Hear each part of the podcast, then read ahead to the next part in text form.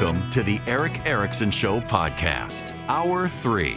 Hello, America. It is Erick Erickson here across the nation. Glad to have you with me today. The phone number is 877 973 7425 should you wish to be on the program. Uh, just real quick, and I, I don't want to single the individual out. Um, I I just I got an email during break from a listener of the program who is was offended I hadn't responded to him about a prior email he sent on a college recommendation for my daughter. Uh, and I've, I've emailed with the person in the past, but I didn't see the email. Um, I get, and I'm not making this up. I promise I'm not making this up. I get over 2,000 emails a day, and that's not spam.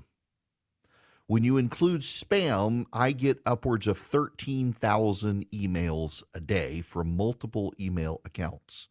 Uh, I have in my inbox right now uh, 292 unread emails that have come through since the show started.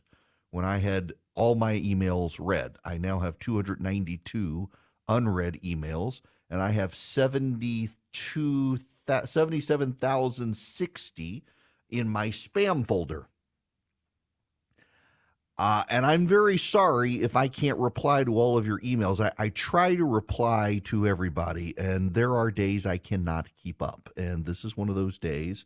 Uh, and and I'm sure I've run into others. And I I'm I, I always feel bad when someone gets their feelings hurt because I haven't responded to their emails. I, I, try to interact with the audience as best I can and get feedback. But I, y'all, I literally get 2,000 like real non spam emails on a daily basis uh, on average. Some days more, some days less, but around 2,000. It's really hard.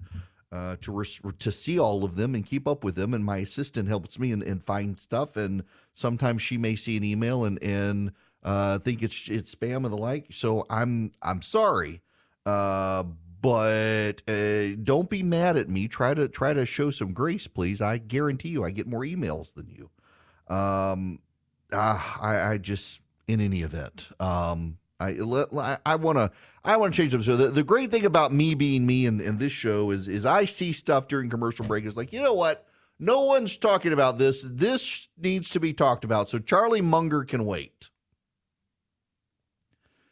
There are two stories that are completely unrelated that I want to talk about.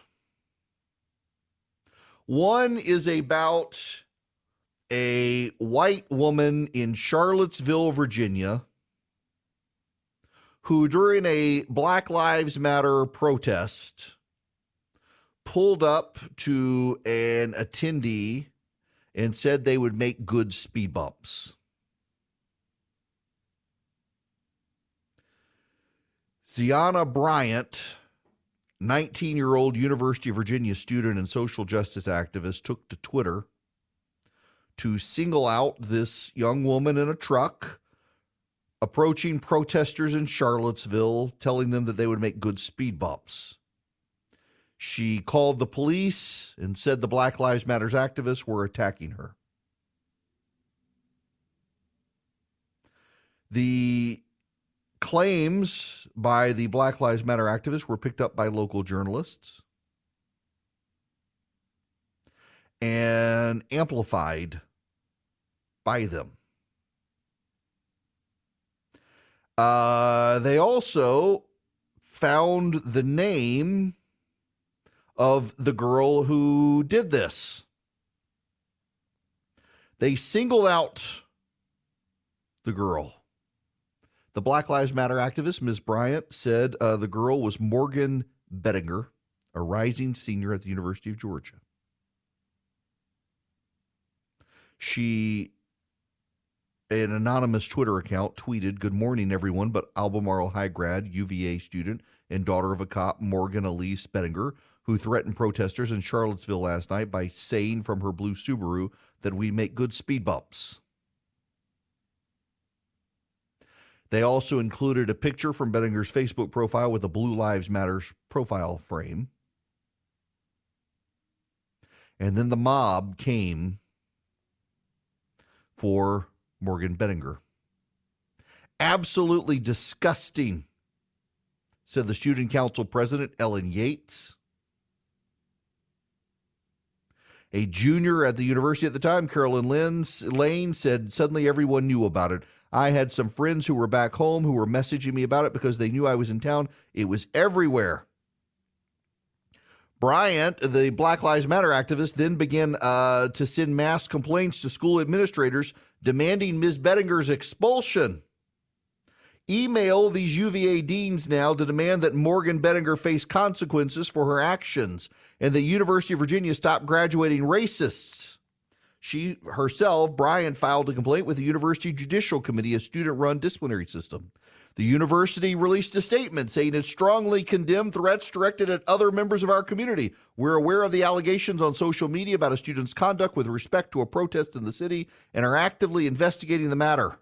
And that inflamed it. If they knew about it, why weren't they doing something to stop it?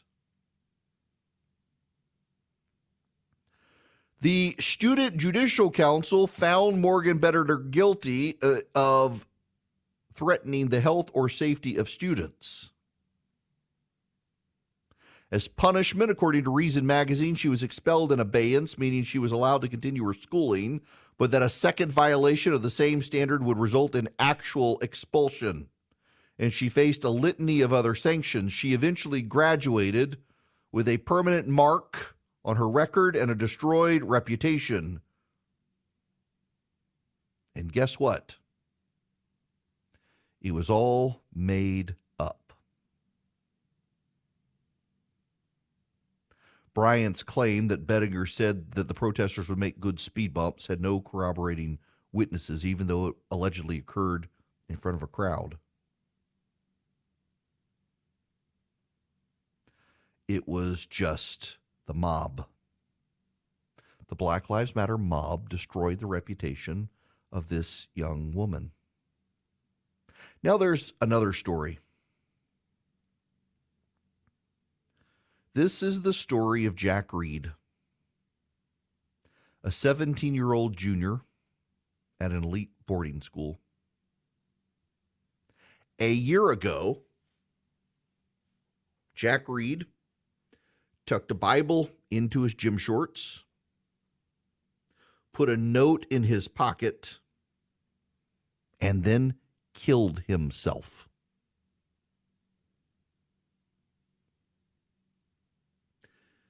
Jack had been accused of rape at the Lawrenceville School in New Jersey.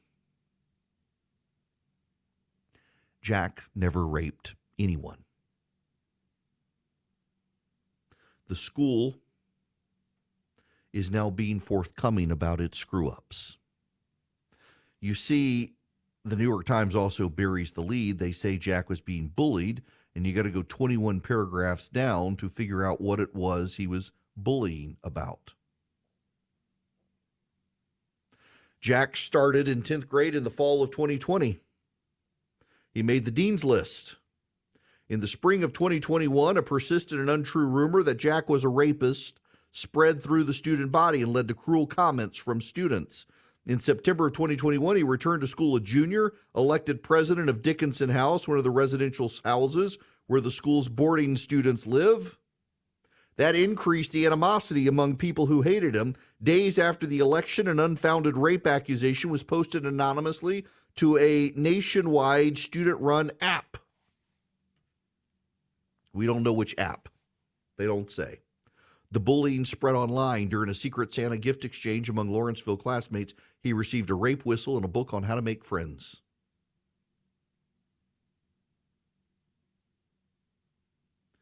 The bullying continued, the rumors continued, and the school, at Jack's insistence, launched an inquiry. And they found Jack had done nothing wrong. They found the person who started the rumors and chose not to expel that student. They didn't even tell Jack or his family that they had conducted an investigation and found that the charges were bogus.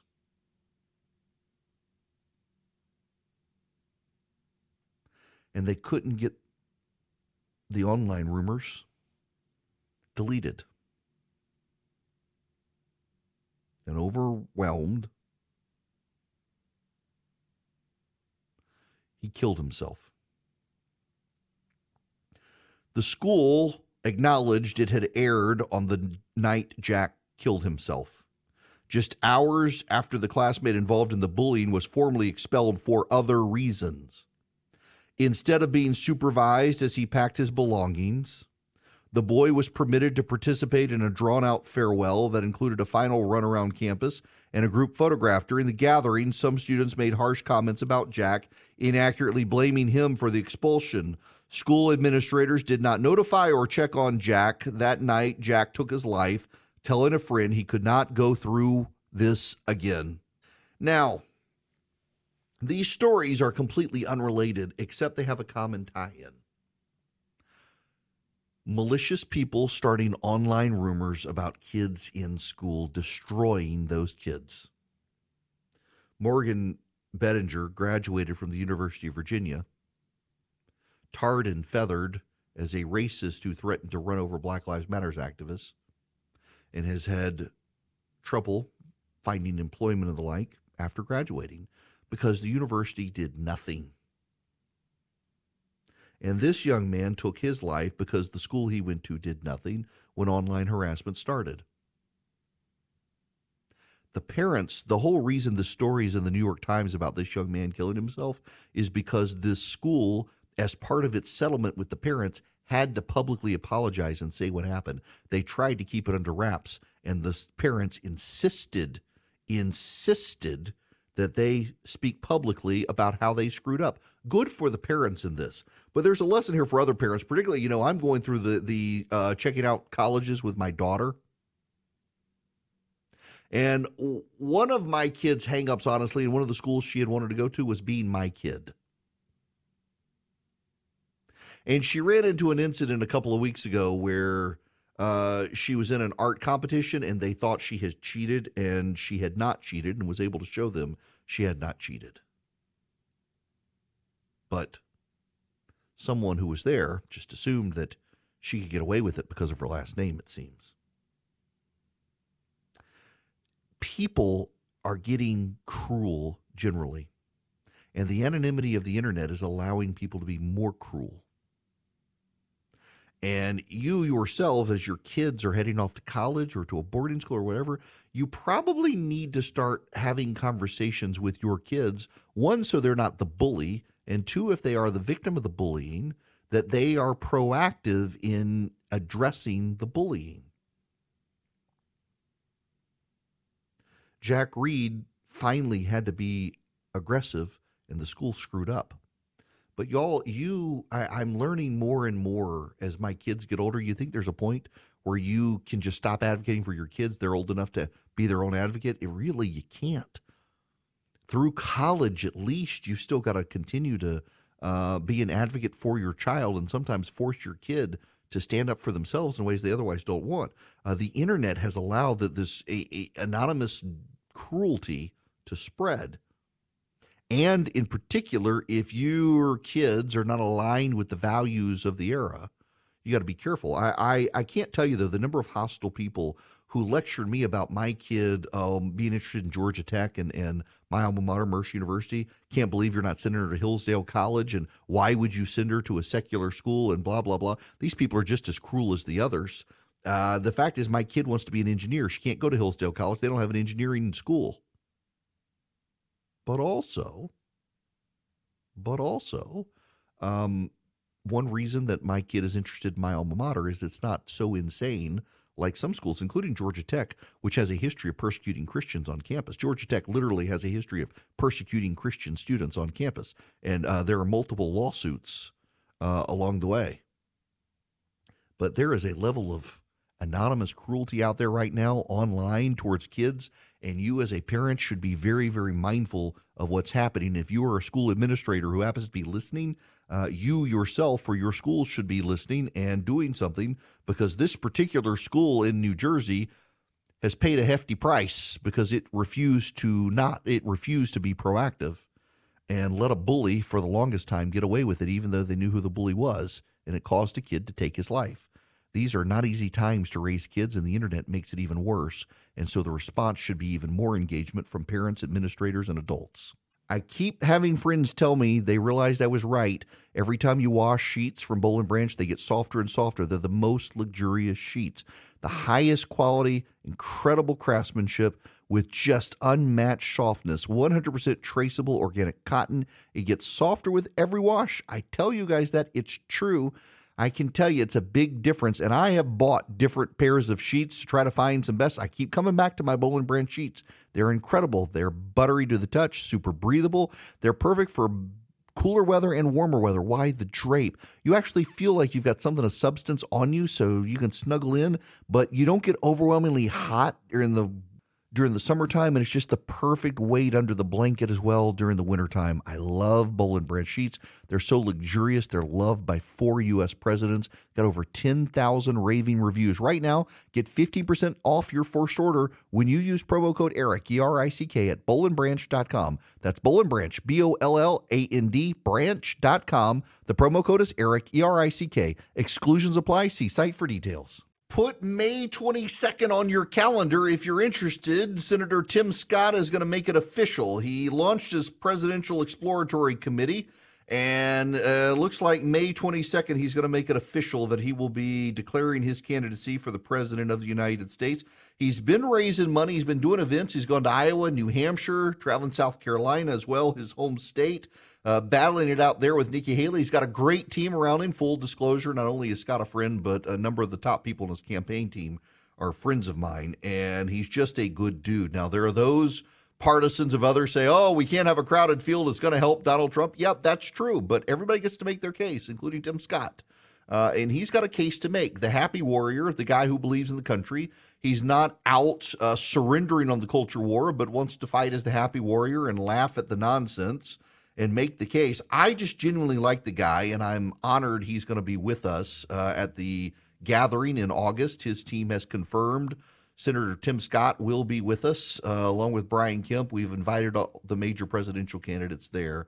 Uh, look forward to talking to Tim Scott on stage uh, about his vision for the country. That will be in August. Now, I got to tell you about. Uh, I'm trying to get the uh, CFO of Patriot Mobile to the gathering as well to talk about the uh, rage, rage against Patriot Mobile from the left for being so successful. They are successful because you have taken your business to Patriot Mobile. They're a cell phone company. They give you guaranteed great service. They use the same cell towers everybody else uses.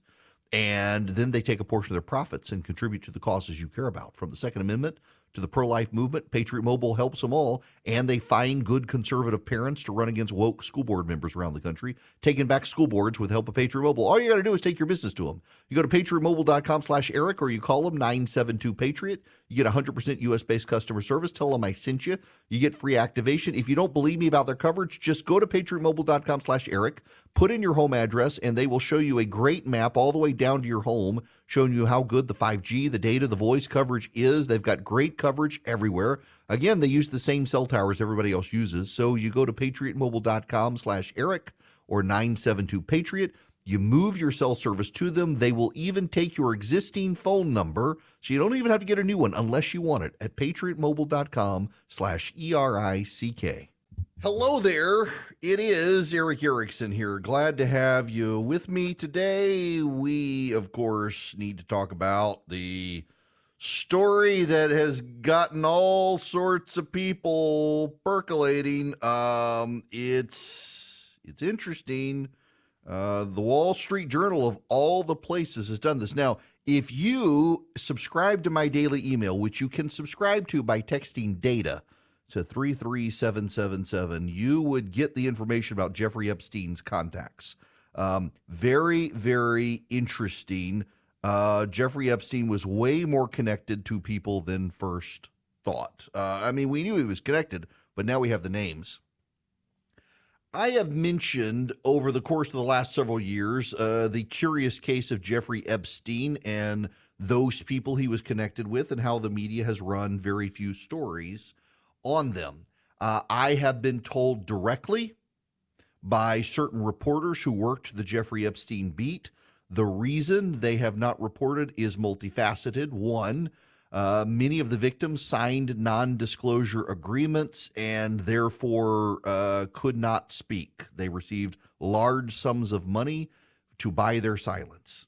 Another is that many of those who were connected to Jeffrey Epstein are extremely powerful and wealthy and have threatened lawsuits that would tie up and potentially bankrupt news organizations if they got details wrong. They're private individuals and so the malice standard is less in some cases. But we have more information, and kudos to the Wall Street Journal and especially David uh, Benoit. I don't know how to pronounce his last name B E N O I T. Uh, Bennett, maybe he has covered the Jeffrey Epstein beat for some time and made some of the major revelations uh, this is from the Wall Street Journal, the nation's spy chief, a long-time college president and top woman in finance. The circle of people who associated with Jeffrey Epstein years after he was a convicted sex offender is wider than previously reported, according to a trove of documents that include his schedules. William Burns, the director of the Central Intelligence Agency since 2021, had three meetings scheduled with Epstein in 2014 when he was Deputy Secretary of State, the documents show. They first met in Washington, and then Mr. Burns visited Epstein's townhome in Manhattan. Kathleen Kathryn Ruemmler, a White House counsel under President Barack Obama, had dozens of meetings with Epstein in the years after her White House service and before she became a top lawyer at Goldman Sachs in 2020. He also planned for her to join a 2015 trip to Paris and a 2017 visit to Epstein's private island in the Caribbean. Leon Botstein, the president of Bard College, invited Epstein, who brought a group of young female guests to the campus. Noam Chomsky, yes, Chomsky, a professor, author, and political activist, was scheduled to fly with Epstein to have dinner at Epstein's Manhattan townhouse in 2015. None of their names appear in Epstein's now public Black Book of Contacts or in the pr- public flight logs of passengers who traveled on his private jet. The documents show that Epstein arranged multiple meetings with each of them after he had served jail time in 2008 for a sex crime involving a teenage girl and was registered as a sex offender. The documents, which include thousands of pages of emails and schedules from 2013 to 2017, haven't been previously reported. The documents do not reveal the purpose of most of the meetings. The Wall Street Journal couldn't verify whether every scheduled meeting took place. Most of those people told the Journal they visited Epstein for reasons related to his wealth and connections. Several said they thought he had served his time and had rehabilitated himself. Mr. Botstein said he was trying to get Epstein to donate to his school. Really? You want a convicted sex offender to donate to your school? Mr. Chomsky said he and Epstein discussed politics and academic topics. Mr. Burns, the CIA director, met with Epstein about a decade ago as he was preparing to leave government. The director did not know anything about him other than he was introduced as an expert in the financial services sector and offered general advice on transition to the private sector. They had no relationship. Ms. Ruemmler had a professional relationship with Epstein in connection with her role at the law firm Latham and Watkins LLP and didn't travel with him. A Goldman Sachs spokesman said Epstein introduced her to potential legal clients, such as Bill Gates of Microsoft. I regret ever knowing Jeffrey Epstein, Ms. Ruemmler said. A spokesman for Latham and Watkins said Epstein was not a client of the firm. Curious wording there between them. Now, here's the thing about Epstein we now know. And this is from the reporters who covered Epstein. That Epstein was almost always in the accompaniment of young women who were clearly young, minors. In 2016, Epstein was publicly accused of sexually abusing girls in Florida who were as young as 14. The FBI and police investigated, and Epstein reached a deal in 2008. He avoided federal charges and pleaded guilty to soliciting a minor for prostitution and registered as a sex offender and served 13 months in a work release program. And yet, the contacts with all sorts of very wealthy people continued. Despite all the negative press, his days were filled from mornings to nights with meetings with prominent people dinners at New York restaurants, meetings at luxury hotels, gatherings of prominent law firms. Many appointments were held at Epstein's townhouse. Prosecutors in 2019 said the townhouses where Epstein sexually abused female victims for years, many underage, and that he paid some of them to recruit their friends to engage in sexual activity. After the Miami Herald reported that dozens of women said they were abused, prosecutors charged Epstein in 2019 with a sex trafficking conspiracy and died that near year in New York in what the city's medical examiner said was a suicide. Notice the phrasing there in what the city's medical examiner said was suicide, not a suicide, but in what the medical examiner said was a suicide. Mr. Burns, career diplomat and former ambassador to Russia, had meetings with Epstein in 2014 when Burns was deputy secretary of state. A lunch was planned that August at the office of law firm Steptoe and Johnson in Washington. Epstein scheduled two evening appointments that September with Mr. Burns at his townhouse. One of the scheduled meetings, Epstein planned for his driver to take Mr. Burns to the airport. Burns recalls being introduced in Washington by a mutual friend and meeting Epstein once briefly in New York. The following month, October of 2014, Mr. Burns stepped down from his role in the State Department to serve as president of the Carnegie Endowment for International Peace and ran there until he was nominated by Biden to be CIA director. The documents show Epstein appeared to know some of his guests well. He asked for avocado sushi rolls to be on hand when with his meeting with Miss Ruemmler. According to documents, he visited apartment she was considering buying. In 2014, Epstein knew her travel plans and told an assistant to look into her flight see if there's a first class seat. If so, upgrade her, he said. In 2014, Epstein called Ms. Ruemmler within weeks of her leaving the Obama White House and planned lunch in August 2014 at his townhouse, followed by a series of meetings to introduce her to a wide circle of his acquaintances. A spokesman for Bill Gates says Epstein never worked for Bill Gates, misrepresented their relationship, and Bill Gates regrets ever meeting with him. Ms. Ruemmler first met Epstein when he called her to ask if she'd be interested in representing Bill Gates and the Bill and Melinda Gates Foundation. It's funny how Bill Gates' name always comes up, followed shortly by reporters have been threatened by lawyers that if they make too many allegations, rich people will sue them and some such. Gates' name has just come up quite a bit, and we now know his ex wife said that she was unhappy with his connections to Epstein. Epstein and his staff discussed whether Ms. Ruemmler, now 52, would be uncomfortable in the presence of young women who worked as assistants and staff at the townhouse. Women emailed Epstein on two occasions to ask if they should avoid the home while Ms. Ruemmler was there. Epstein told one of the women he didn't want her around and another that it wasn't a problem. Ruemmler didn't see anything that would lead her to be concerned at the townhouse and didn't express any concerns, according to a spokeswoman for spokesman from Goldman Sachs. Several people who visited Epstein during the time period said they noticed young women in his townhouse. One of the visitors, Helen Fisher, an anthropologist who studied romantic love and attachment, had lunch with Epstein in 2016.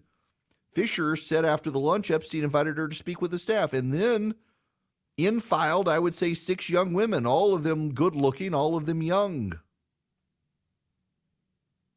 Dr. Fisher said Epstein never funded her work. They weren't friends and they didn't stay in touch.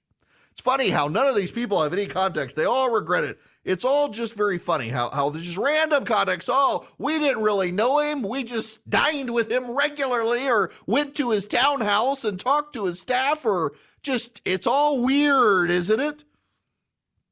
All of the implications. There's a whole lot of, of paragraphs spent on Ms. Ruemmler. It's just creepy, isn't it? It's almost as if there are implications. It's almost as if the reporters are trying to suggest other things with about different people. And and you know, more and more what we know is that um, Epstein was not as wealthy as he claimed. Epstein was not as financial genius as people said he was. But what Epstein was very good at doing was trafficking young women. It's just remarkable. MIT said lawyers investigating its ties to Epstein didn't find that Noam Chomsky met with Epstein on its campus or received funding from him. Harvard declined to comment beyond its report from 2020. Mr. Botstein, the president of Bard College since 75, had two dozen meetings scheduled with Epstein over four years, mostly to his townhouse. I was an unsuccessful fundraiser and actually the object of a little bit of sadism on his part and dangling philanthropic support, said Mr. Botstein. That was my relationship with him. We looked him up. He was a convicted felon for a sex crime. We believe in rehabilitation. It's just, these are interesting stories of prominent people who knew he was a convicted of sex crimes and continued to deal with him. Maybe it really was all about everybody just wanted access to someone who was wealthy. Maybe he'd give money. Maybe it's more. You're just supposed to draw your own conclusions. But what I would tell you is it's extremely notable at all that the Wall Street Journal has found this information and published a story like this. And if you're wondering why I, have exerted so much, it's because it's behind a paywall, so most people won't be able to see it. At Epstein's home, Mr. Botstein was led to a dining room where they discussed classical music and other colleges. He presented himself as a billionaire, a really, really rich person. I found him odd and arrogant, and what I finally came to believe, which is why we stopped contact with him, is he was simply stringing us along. Despite all his meetings, Mr. Botstein said, Epstein never made another donation to Bard. It was a blessing in disguise that we never got any more money. It's remarkable, isn't it? How all these people regret ever knowing Jeffrey Epstein now that he's dead and has nothing else to offer. Just fascinating. Draw your own conclusions. Draw your own conclusions. I suggest nothing. But good for the Wall Street Journal reporting all this stuff. Now, I have a suggestion for you. A good suggestion. Save yourself some money, Avoid the headaches of technology. Use Vision Computer. Their custom built PCs come with three years of parts and labor included and one year of managed service. That means you can have peace of mind knowing your computer's covered for every potential issue. When you purchase a new PC from Vision Computer, they'll spend time with you, figure out what you need and what you want, build you a computer that meets your needs and wants, and give you tech support at no extra cost. So you can get your printer set up, your email set up. In most cases, if there's a problem, they can even remotely connect into your computer and fix it for you. And if you have to call them, the average hold time is only 15 seconds. What sets Vision Computers apart from every single other person and group in the industry is their customer service. If you don't have a PC from Vision Computers, but you want their award winning customer tech support, you can pay a low annual fee and get them on your side you got to have a reliable computer. If you want to buy one for a grandparent or a parent, a, senior citizen, Vision's who you want to use because of their customer service. They're used to helping people no matter the problem, down to, oh, you forgot to plug it in. They can help. Visit visioncomputers.com. Call them 404 Compute. 404 Compute. Visit with a live human being today. Don't worry about the switchboard plus one, press two, plus three. Now press one, press two, plus three. Just go to Vision Computer. Talk to a live human being. 404 Compute. Anywhere in the nation, they can build the computers for you. They can service your computers. They give you award winning tech support. Thousands, of, uh, you got all these five star Google reviews. 30 years in business. They're known for their customer support. Don't let your computer frustrate you. Let Vision Computer take care of you. VisionComputers.com or 404 Compute. Hello there, welcome. Erick Erickson here, the Erick Erickson Show across the nation. Now I'll get to Charlie Munger. You know Charlie Munger is? He's Warren Buffett's business partner. They've been doing this together for a very long time. He's 99 years old and wicked smart and says uh, U.S. banks are packed with bad loans that will be vulnerable as bad times come and property prices fall. He thinks there's trouble for the commercial real estate market. It's not nearly as bad as it was in 2008, but trouble happens to banking just like trouble happens everywhere else.